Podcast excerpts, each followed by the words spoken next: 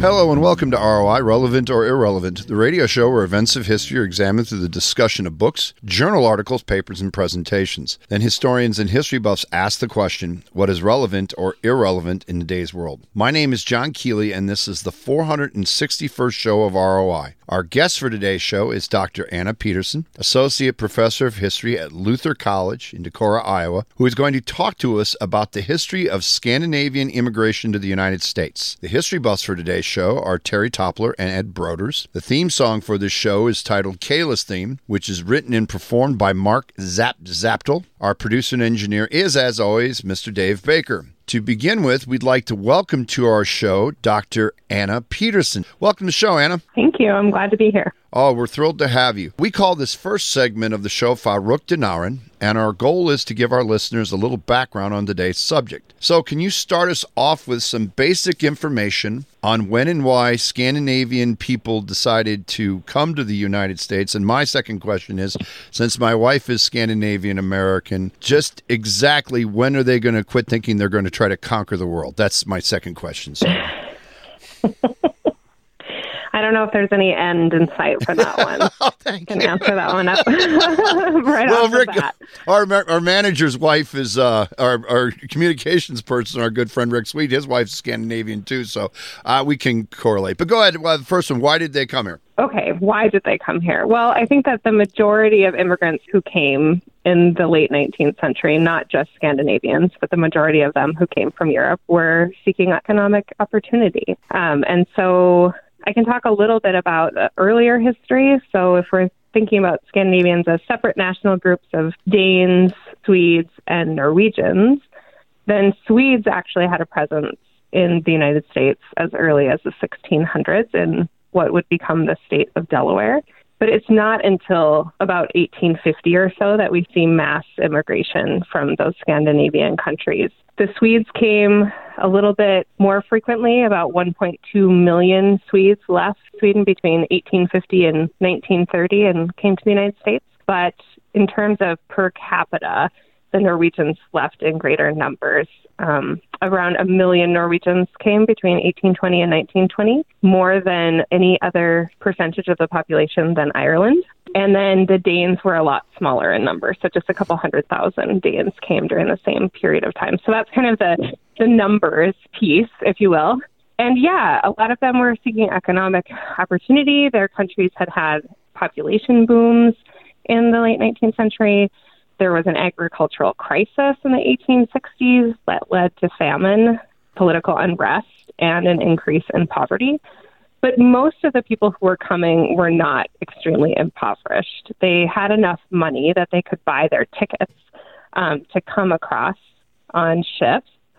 And so they weren't the poorest of the poor. And I think that sometimes that's a misconception that we have that these are like the most destitute people who are leaving, but that's not the fact. Um, that's not in fact the case because they needed the money to be able to leave. And so a lot of people were coming, especially after the Homestead Act of 1862 in search of free land. These are agricultural societies, predominantly rural agricultural economies in the Scandinavian countries. And so these people had experience with agricultural production. And because of some of these earlier settlements in the 16, 17, earlier 1800s, they had existing patterns of settlement in the United States. And so when this kind of free land and opportunity opened up, a lot of people felt like that wasn't an opportunity they could afford to ignore. And so because of when the Homestead Act comes into play, most of them are going to settle in the upper Midwestern states of Minnesota, Wisconsin, Iowa, North Dakota, and South Dakota. But of course, we find other large population centers. Swedes, in particular, are going to be a little bit more of an urban group, especially after that first wave of immigration. They're going to settle in a lot of cities. Particularly, Chicago is going to have a large concentration of Swedish immigrants, um, but also Seattle, Minneapolis, of course. And then a lot of Norwegians and some other Scandinavians are going to go to Texas, and a lot of Danes are going to go to Utah because of their involvement in the Mormon church. Also, if I recall, because I teach this in class, um, there was a large population of Finns that moved to Utah for uh, mining. The uh, Scofield mining disaster that happened in uh, 1900, which was the largest mining disaster in the history of uh, our nation up to that point, uh, a great number of them that, that died were of Finnish background. Is that not true? They had a they had a movement out there. Yeah, yep, they did. And the Finns are also going to settle up on the Iron Range in Minnesota as well and participate in mining there around Duluth, but also kind of up near Hibbing, Minnesota, and, and be involved in the iron ore industry there as well. Okay, well, uh, then the question is, uh, which I didn't have a clue, is were these individuals like the Welsh that came over that had experience in mining before, or was it that they just went underground because it was a job? I think both. Um, I think that some people had experience in the mines, but also if we're thinking about the Finns, we can say this about all immigrants, um, but also Scandinavian immigrants and Nordic immigrants, is that they're encountering a racialized hierarchy in the United States. Um, and the Finns in particular are seen as other um, and seen as not Scandinavian and not necessarily white.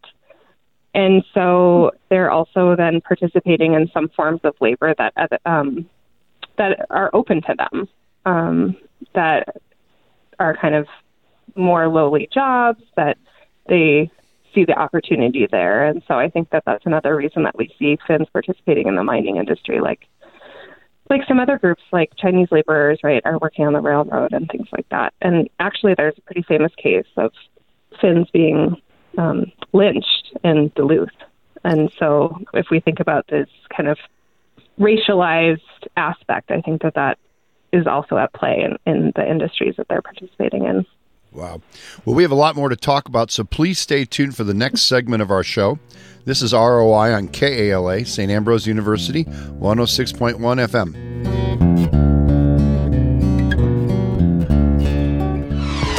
The KALA website is your one stop spot to find out more about your favorite radio station. Submit a public service announcement, catch up on news about KALA, and listening to any of our three stations 885, 1061, or The Stinger is just a click away. Visit KALAFM.org. That's KALAFM.org. Hello and welcome back to the second segment of ROI, Relevant or Irrelevant, the radio show where events of history are examined through the discussion of books, journal articles, papers, and presentations. Then historians and history buffs ask the question what is relevant or irrelevant in today's world? My name is John Keeley, and this is the second segment of our show, which is referred to as the kitchen table. Our guest for today is Dr. Anna Peterson, Associate Professor of History at Luther College, and we are talking about the history of Scandinavian immigration to the United States. Our history buffs for today's show are Terry Toppler and Ed Broders. Terry, why don't you start us off, please? All right, thank you. Yes, Anna, you had mentioned something that I found really interesting as far as the racial disparity uh, between the Finns and other Scandinavian countries. I think oftentimes we, we paint Scandinavia with a very broad brush.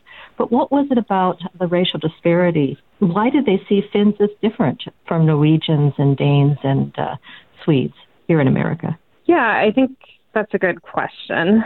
Some of it is political and Finland's association with Russia and communism, particularly after 1917, um, that Finns are going to be seen as communists and therefore kind of associated with the Russians and kind of Eastern Asiatic races. They're not seen racially as being similar to Norwegians, Danes, and Swedes that are seen as being Nordic, a kind of European if you will, Aryan races, particularly after the 1920s, and, and when we when people are starting to classify races, they'll be classifying the Finns as more of an Asian race because of that proximity, but I think also because of this political association with communism.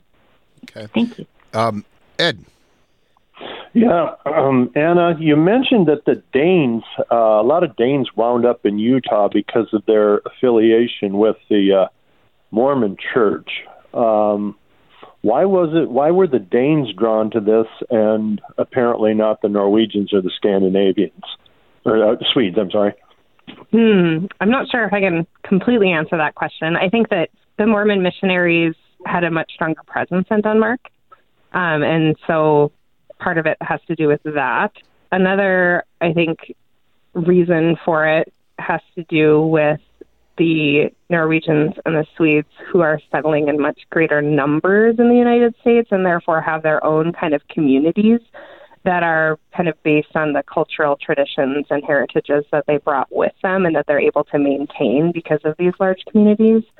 Um, in the United States, where the Danes are again much more dispersed, they're a much smaller number, um, and so in some ways, the Mormon Church and Mormon communities offer them that that sense of community in the United States that they're not getting necessarily through ethnic ways.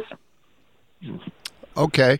Um, a question I have, of course, we're down here in Scott County, and um, many of our um, European ancestors were from Schleswig Holstein, which is on the German Danish border. And um, mm-hmm. when the ma- many civil wars of 1848 in Europe happened, uh, many of um, the Germans or the uh, German slash Danes, we really it was not like being from Iowa and Illinois back then. Migrated here because of a religious war. They were having conflicts with the Lutheran Church. Um, do you know of any other instances where you had uh, other Scandinavians leave um, what was pretty much Norway, Dan- uh, Denmark, Sweden, and Finland over religious issues instead of economic. Oh, yes, definitely. And I mean, the first planned migration from Norway, for example, was a bunch of religious dissenters um, who are leaving for religious reasons and seeking religious freedom in the United States. And they're just one group of many um, people who are coming for religious motivations. And like the Mormon example is, is another one. These churches, these Lutheran state churches in Scandinavia, were quite strong, and they didn't allow for a lot of diversity of interpretation or practice. And so, people who, even people who wanted to continue to be Lutherans, um, and even who wanted to be con- continue to be Lutherans in a very similar way that they had been practicing under the state church, but who wanted a little bit more flexibility um, were drawn to the United States. But I think that that is a a smaller group of people, and and in some ways maybe a secondary motivation for some people who are seeking the economic opportunity. So, who said that the Puritans didn't have copycats? All right, we've established that. Terry, you got a question? Yes.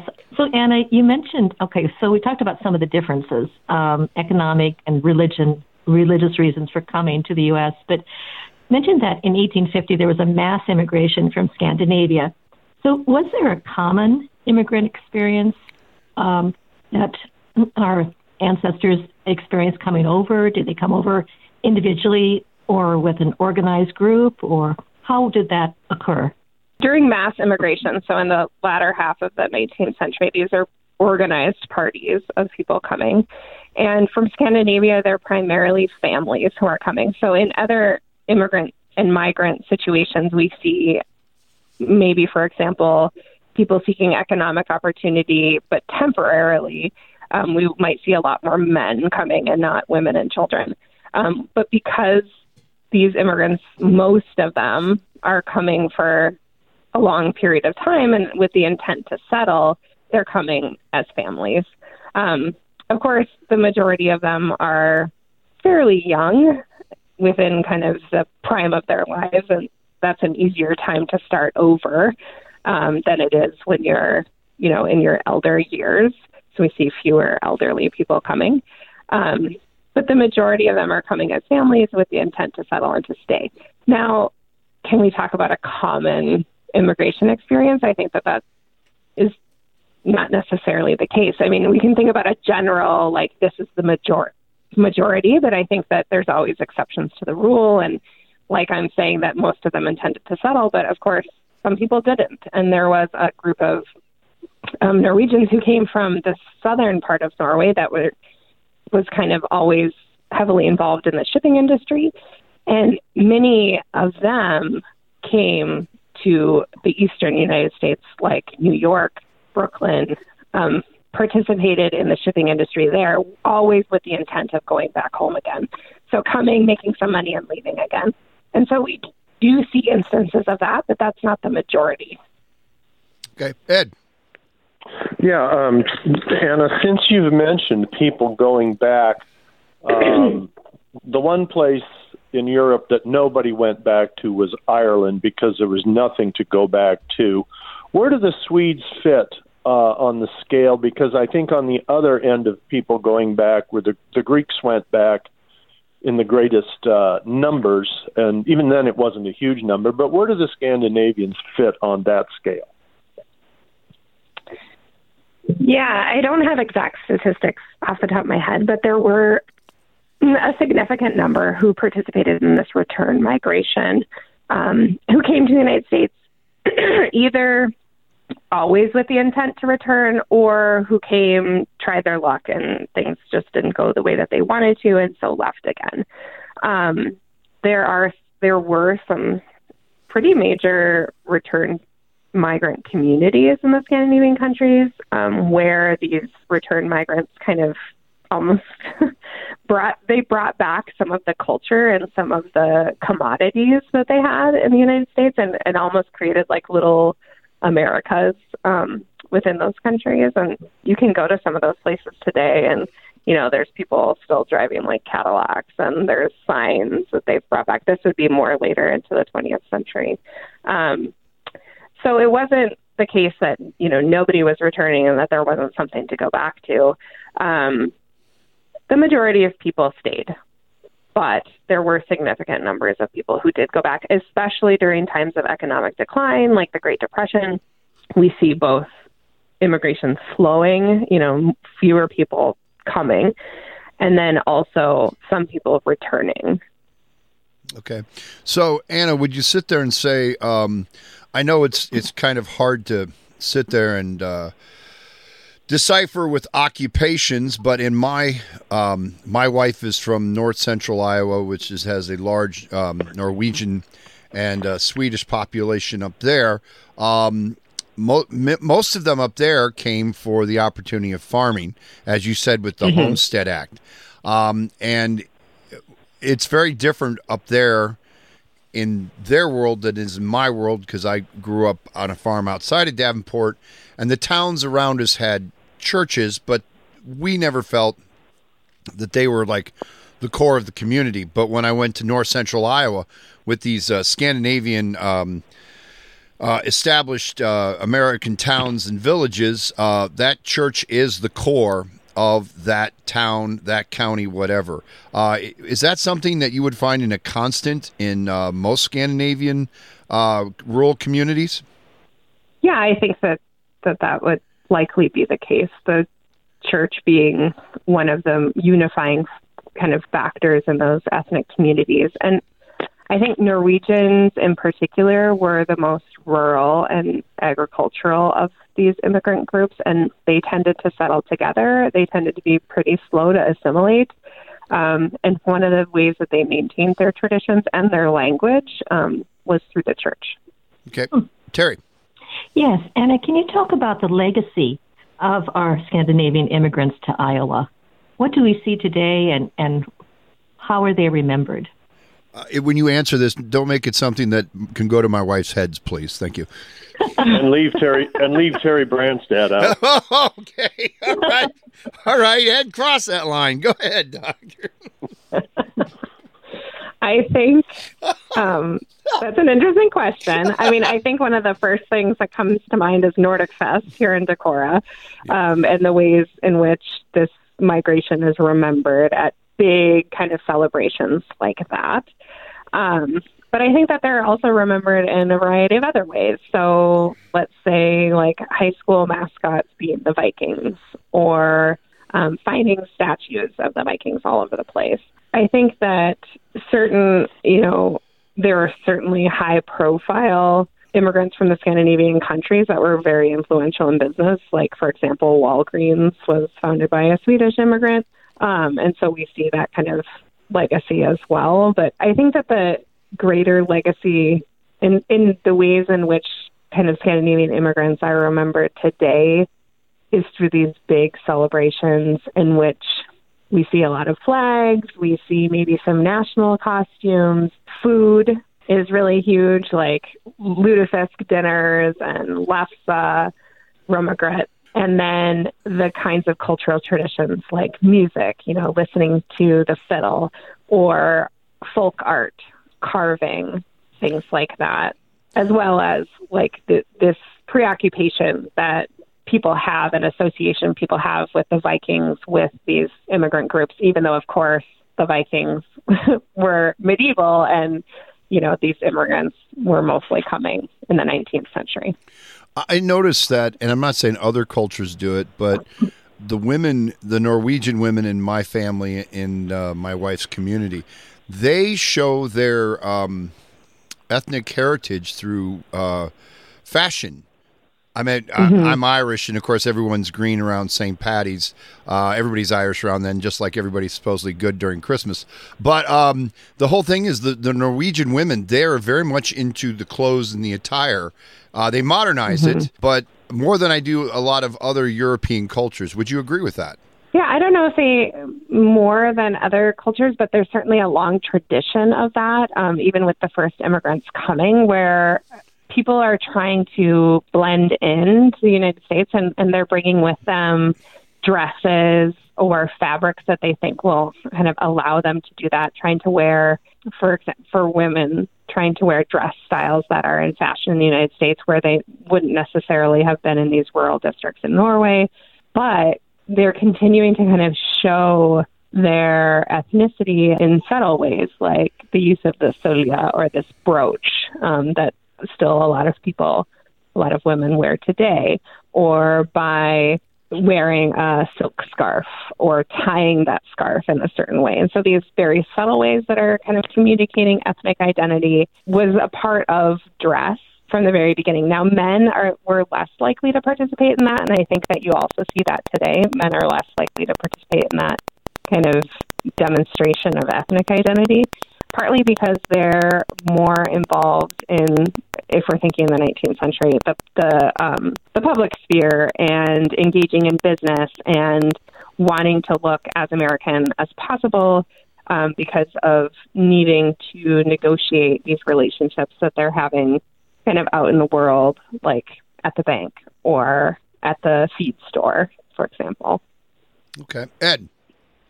Yes, um, I think of the Scandinavian community in general, but Norwegians in particular, as having a political history of being fairly progressive. Um, and if I'm wrong in that, go ahead and say so. But do you think, Professor, that that was due to the political situations and the restrictions from where that whence they came, or do you think that was inspired by their uh, liberal theology? Well, I think that you're right, and, and that Scandinavians are known for having these progressive, liberal political values. I think that part of that is work that those groups did to try and very closely connect themselves to those values. Um, part of it, I think, has to do with their their past and their background, and the fact that Scandinavian countries are at that time fairly progressive on a number of issues, um, and that people were engaged politically, um, both at mainly at the local level um, before they're coming, and then they're kind of participating in that way in the United States.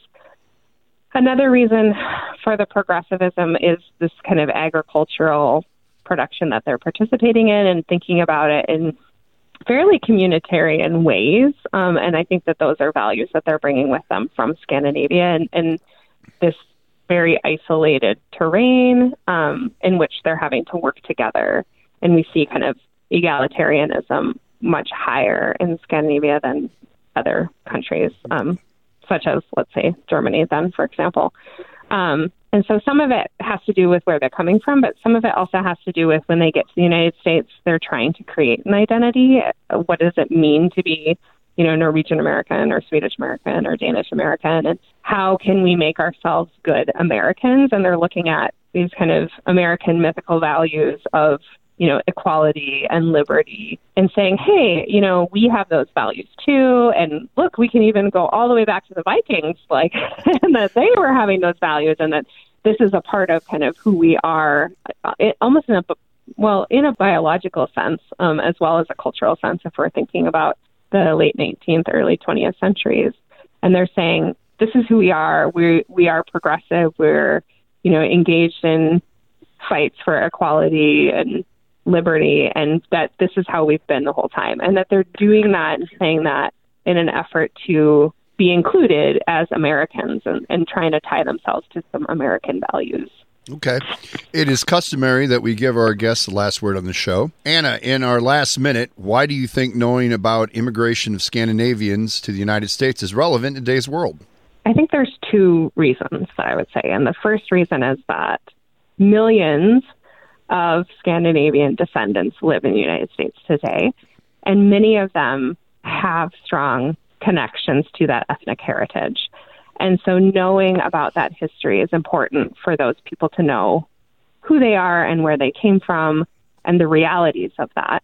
I think one thing that we didn't talk about today, but that's important to mention, is that one of the things that we often gloss over is that when Scandinavians were coming, they're dispossessing Native Americans of their land, and that's part of this agricultural um, opportunity that you know the Homestead Act opens up is by dispossessing Native Americans, and I think learning some of the uncomfortable parts of that history is really important for people who do have those connections um, to those people and to those places. And can so we do one this? reason? All right, can we do the second re- reason in the podcast?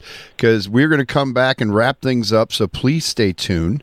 Uh, this has been a great show, and we'll continue with the podcast. This is ROI on KALA St. Ambrose University, 106.1 FM. You're listening to Relevant or Irrelevant. This series is produced at St. Ambrose University's KALA Radio and has been honored by the Midwest Broadcast Journalists Association and the Iowa Broadcast News Association for excellence in public affairs journalism. You can hear this edition of ROI and many previous programs in this series by visiting Spotify, Google Podcasts, SoundCloud, plus Apple Podcasts. ROI airs Friday nights at 9:30 p.m. on KALA HD2 and can also be heard at 106.1 FM in the metropolitan Quad City area. You can stream this show every Friday night at tunein.com. Search for KALA HD2. This concludes our 461st show of ROI, Relevant or Irrelevant. Our producer and engineer is Dave Baker. Our program manager is Rick Sweet. And the theme song for our show is titled Kayla's Theme, which was written and performed by Mark Zap Zaptel. My name is John Keeley, and we would like to thank our noted guest, Dr. Anna Peterson, Associate Professor of History at Luther College, who talked with us about the history of Scandinavian immigration to the United States. The history buffs for today's show were Terry Toppler and Ed Broders. This is ROI, relevant or irrelevant, on station KALA. The views expressed on this show are not necessarily those of KALA or ROI. We'd like to sit there and say, with the proverb to all our listeners, Khotso Pula Nala, peace, reign, and prosperity. Uh, and historians are horrible fortune tellers. Good day.